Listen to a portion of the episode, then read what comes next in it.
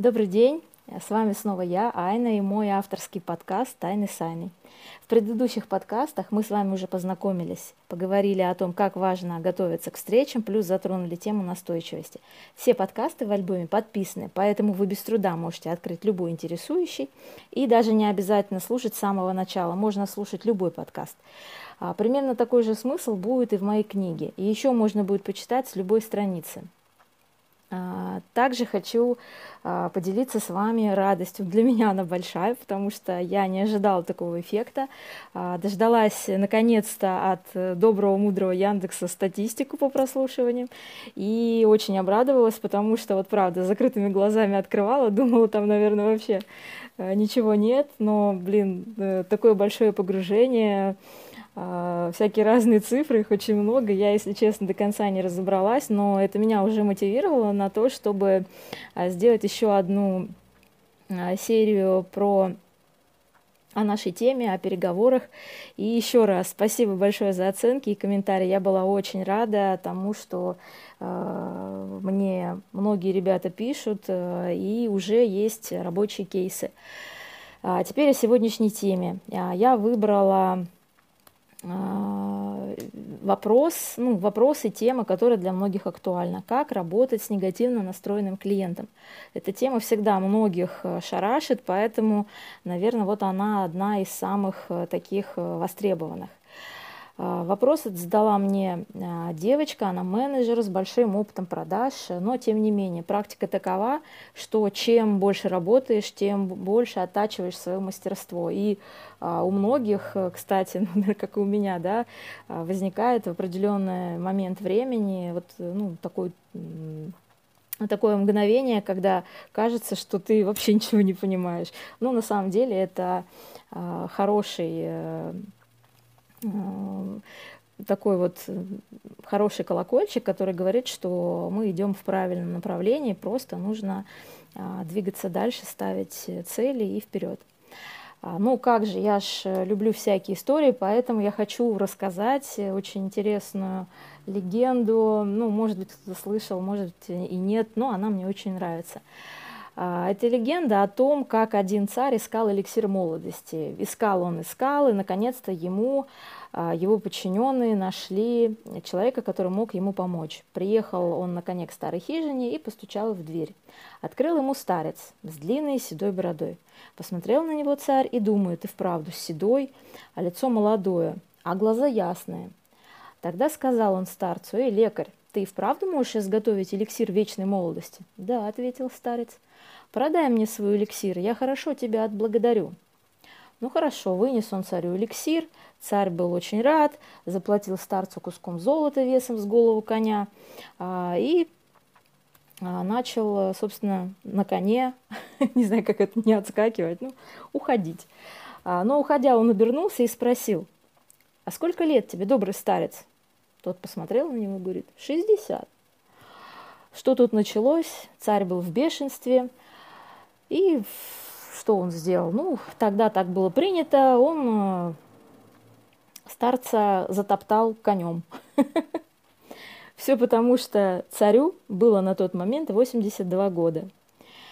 Э, итак, как же все-таки работать с негативно настроенным клиентом? Ну, наверное, как и я, с позитивом, не смеяться, конечно, ему в лицо. Ну, а если серьезно, так, что мы имеем? Из плюсов. Э, высокий спрос рождает хорошую цену за товар и, естественно, быструю единовременную оплату. Это я об эликсире. А вот из минусов а, сам продавец продукции, наш старец, недостаточно изучил свой сегмент потенциальных покупателей. А ведь все просто, да, можно было понять психотип клиента. А, мы уже сейчас можем набросать несколько. Возраст, к примеру, да, вот у таких клиентов выше 60 лет, он властный, при деньгах, ясный пень, да, что как бы бедный не купит этот эликсир, у него просто нет возможности. А, и одно из важных моментов, э, наверняка импульсивные. Во-первых, старость э, подступила, да, и тут как бы нервишки пошаливают в любом случае. Во-вторых, постоянные войны, да, вот в те времена страх за свое царство, государство и много вытекающих отсюда последствий, там, болячек всяких. А, Но ну, не будем уходить от темы, все-таки сделка не была завершена, и имидж продавца а, был испорчен, причем посмертно. А если бы продавец продукции все эти риски предусмотрел, то и не погиб бы. Хотя, как в американских фильмах, может быть, был хэппи-энд, и у него была там какая-нибудь уже живая и мертвая вода, и он потом встал и пошел спать. Может, для него это как бы нормальная ситуация, может, он так развлекался.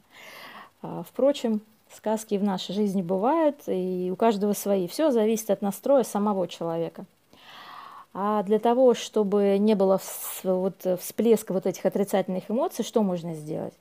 А прежде чем я озвучу, а, можете с своими друзьями обсудить эту задачку и набросать свои результаты. Их может быть а, тоже очень много. Чем больше вариантов, тем выше шанс закрыть вопрос данной проблемы. Просто вы потом поиграетесь да, в несколько кейсов, и в итоге, когда будут возникать такие проблемы, вы сможете как бы очень, очень быстро их закрывать. Ну или, по крайней мере, будете готовы к этому. А, итак, вернемся к обсуждению о том, как не, не предотвратить, а предупредить негатив. Это важно. А, Все просто. Прежде чем совершать продажу, нужно внимательно изучить потребность клиента, выявить все возможные ожидания клиента от вашего продукта. Уже после этого презентация продукта и продажа. А если хотите с клиентом а, быть а, на долгие, плодотворные, да, вот такие вот бизнесовые отношения, то проводите постпродажное обслуживание, консультирование, ну, никогда не бросайте клиента, да, всегда отвечайте на все его вопросы, проблемы и так далее. Они занимают там много времени, но то, что приносит вам хороший клиент, это намного больше. А теперь к вопросу о том, если все-таки возникла ситуация, когда нужно именно предотвратить как в нашей там вот этой вот истории. А, первое, да, слушаем а, все, что выплескивает из себя клиент, и не перебиваем. Начинаем говорить только после того, как клиент согласится выслушать ваши доводы. Соглашаемся с клиентом, но здесь внимательно. Соглашаемся клиентом именно о том, что ситуация должна быть подробно рассмотрена экспертами.